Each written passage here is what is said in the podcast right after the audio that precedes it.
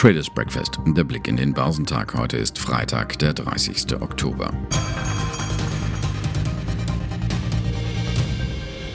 Gestern war es mal wieder soweit und wenn du denkst, es geht nicht mehr, kommt von irgendwo ein Lichtlein her. In der alten Welt, also der Eurozone, mühte sich EZB-Chefin Christine Lagarde Mut zu machen. In der neuen Welt, den amerikanischen Börsen, ruhten die Hoffnungen auf Tech-Giganten wie Apple, Amazon und Facebook. Lagarde zeichnete ein ernüchterndes Bild für die Wirtschaft angesichts der neuen Covid-19-Restriktionen und sie schürte Erwartungen, dass die Zentralbank mit weiteren Geldspritzen gegensteuern wird spätestens im Dezember. Wirklich überzeugend war das nicht, ebenso wenig wie die Zahlen von Apple. Denn auch Riesen müssen manchmal leiden, wenn die Wirtschaft im Krisenmodus fährt. Die Aktien im asiatisch-pazifischen Raum waren heute Morgen niedriger. Die Apple-Zulieferer in der Region verdarben die Stimmung. In Japan fielen Taiyo Yoden um etwa 2,4 Prozent und Murata Manufacturing um 1,7 Prozent. In Südkorea ging LG Display ebenfalls um gut 1 Prozent zurück. In Hongkong notierte Aktien von AAC Technologies gaben um 0,7 Prozent nach. Die Aktie von Largan Precision in Taiwan widersetzte sich dem allgemeinen Trend und stieg um 0,7 Prozent. Dem gesamten Markt half es nicht. In Japan gab der Nikkei um 0,6 Prozent nach. Der südkoreanische Kospi fiel um 1%. Der Hongkonger Hang-Seng-Index lag am Nachmittag Ortszeit unter der Nulllinie. Chinesische Festlandsaktien waren ebenfalls niedriger, wobei der Shanghai Composite um 0,1% fiel, während der Shenzhen Component um 0,4% nachgab. Währenddessen ging es für die meisten Aktien in Australien nach oben, wobei der ASX 200 um etwa 0,1% zulegte. Nach einer mehrtägigen Talfahrt war an den US-Börsen zuvor etwas Beruhigung eingekehrt. Rückenwind gab es von der Konjunktur. Nach dem Corona-bedingten Konjunktureinbruch im zweiten Quartal wuchs die US-Wirtschaft im dritten Jahresviertel wieder stark. Das Bruttoinlandsprodukt legte von Juli bis September auf das Jahr hochgerechnet um 33,1 Prozent zu und übertraf damit die Markterwartung. Dass die Pandemie jedoch weiterhin tiefe Spuren hinterlässt, zeigten die Arbeitsmarktdaten aus der vergangenen Woche.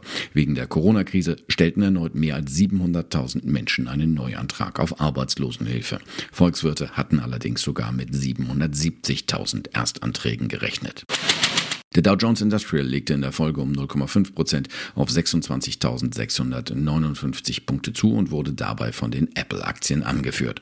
Der marktbreite Standard Poor's erholte sich gestern mit plus 1,2 Prozent auf 3.310 Punkte, etwas von seiner jüngsten Talfahrt. Der Nasdaq 100 legte sogar um 1,9 Prozent auf 11.350 Zähler zu. Unternehmensseitig ging die Berichtssaison weiter und läuft auf ihren Höhepunkt zu. Nach Börsenschluss gestern berichteten neben dem iPhone-Hersteller Apple auch Amazon, die Google-Mutter Alphabet sowie Facebook über ihr abgelaufenes Jahresviertel. In Erwartung erfreulicher Zahlen und eines positiven Ausblicks stiegen Apple an der Dow-Spitze um 3,1 Prozent. Mit knapp 5 Prozent plus für Facebook etwas mehr als 3 Prozent für die Alphabet-Papiere und plus 1,5 Prozent für Amazon zeigten sich auch die Papiere der anderen Börsenschwergewichte. Klar, auf der Gewinnerseite. Die Freude hielt aber nicht lange. Nach Börsenschluss kamen die Zahlen. Danach hat der Trend zu Homeoffice und Homeschooling, Apple zum Beispiel, einen erhöhten Umsatz mit Macs und iPads beschert. Aber der iPhone-Absatz ist um 20 Prozent eingebrochen. Die Aktie daher nachbörslich 5 Prozent im Minus. Papiere der Online-Handelsplattform eBay büßten an der Nasdaq 7,5 Prozent ein. Zwar liefen die Geschäfte in der Corona-Pandemie weiter rund, doch nahm das gesamte abgewickelte Verkaufsvolumen nicht so deutlich zu wie im vorangegangenen Quartal. Dies weckte Sorgen, dass der krisenbedingte Boom schon wieder vorbei sein könnte. Auch Spotify sorgte bei seinen Anlegern für lange Gesichter. Die Aktie gab um 3,4 Prozent nach. Der schwedische Marktführer im Bereich Musikstreaming enttäuschte Händlern zufolge in erster Linie mit seinen durchschnittlichen Einnahmen durch Premium-Nutzer, die erneut sanken, denn diese sind sein wichtigster Umsatztreiber. Netflix indes sprang um 3,7 Prozent hoch, nachdem der Videostreaming-Dienst Preiserhöhungen auf seinem Heimatmarkt USA ankündigte.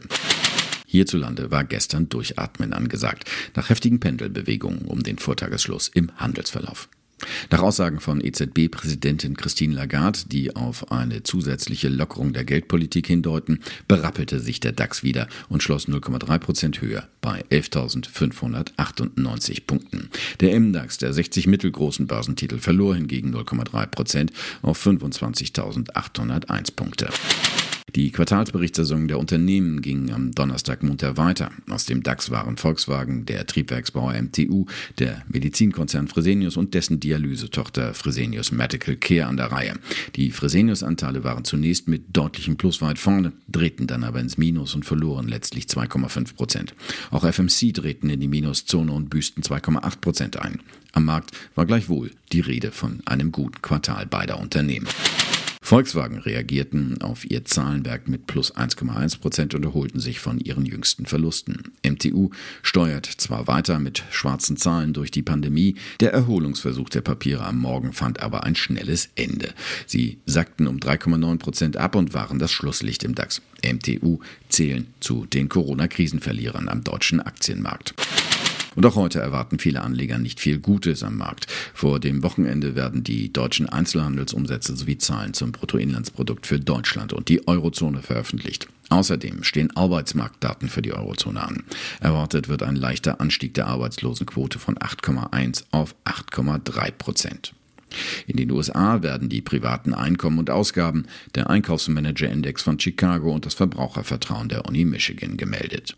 Geschäftszahlen kommen von S&P Schneider Neureuter und Partner, Swiss Re, Air France KLM, Total, Novo Nordisk, AbbVie, Altria, Chevron, Colgate Palmolive, ExxonMobil, Honeywell und Under Armour.